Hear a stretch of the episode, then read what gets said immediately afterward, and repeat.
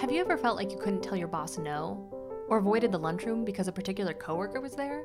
Whether it's favoritism or disagreements about coffee, you're probably entangled in some kind of dispute at work.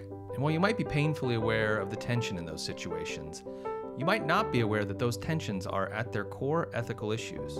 And if you don't realize that, you're headed for trouble because ethical issues are everywhere, and every decision you make has ethical assumptions baked into it. If you're already overwhelmed, don't worry. We've made a podcast to help you.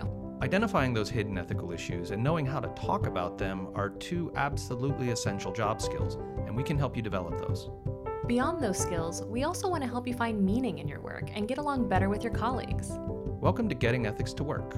I'm Andy Cullison, your host and director of the Prindle Institute for Ethics at DePauw University.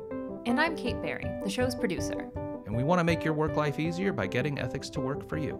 Find Getting Ethics to Work wherever you get your podcasts.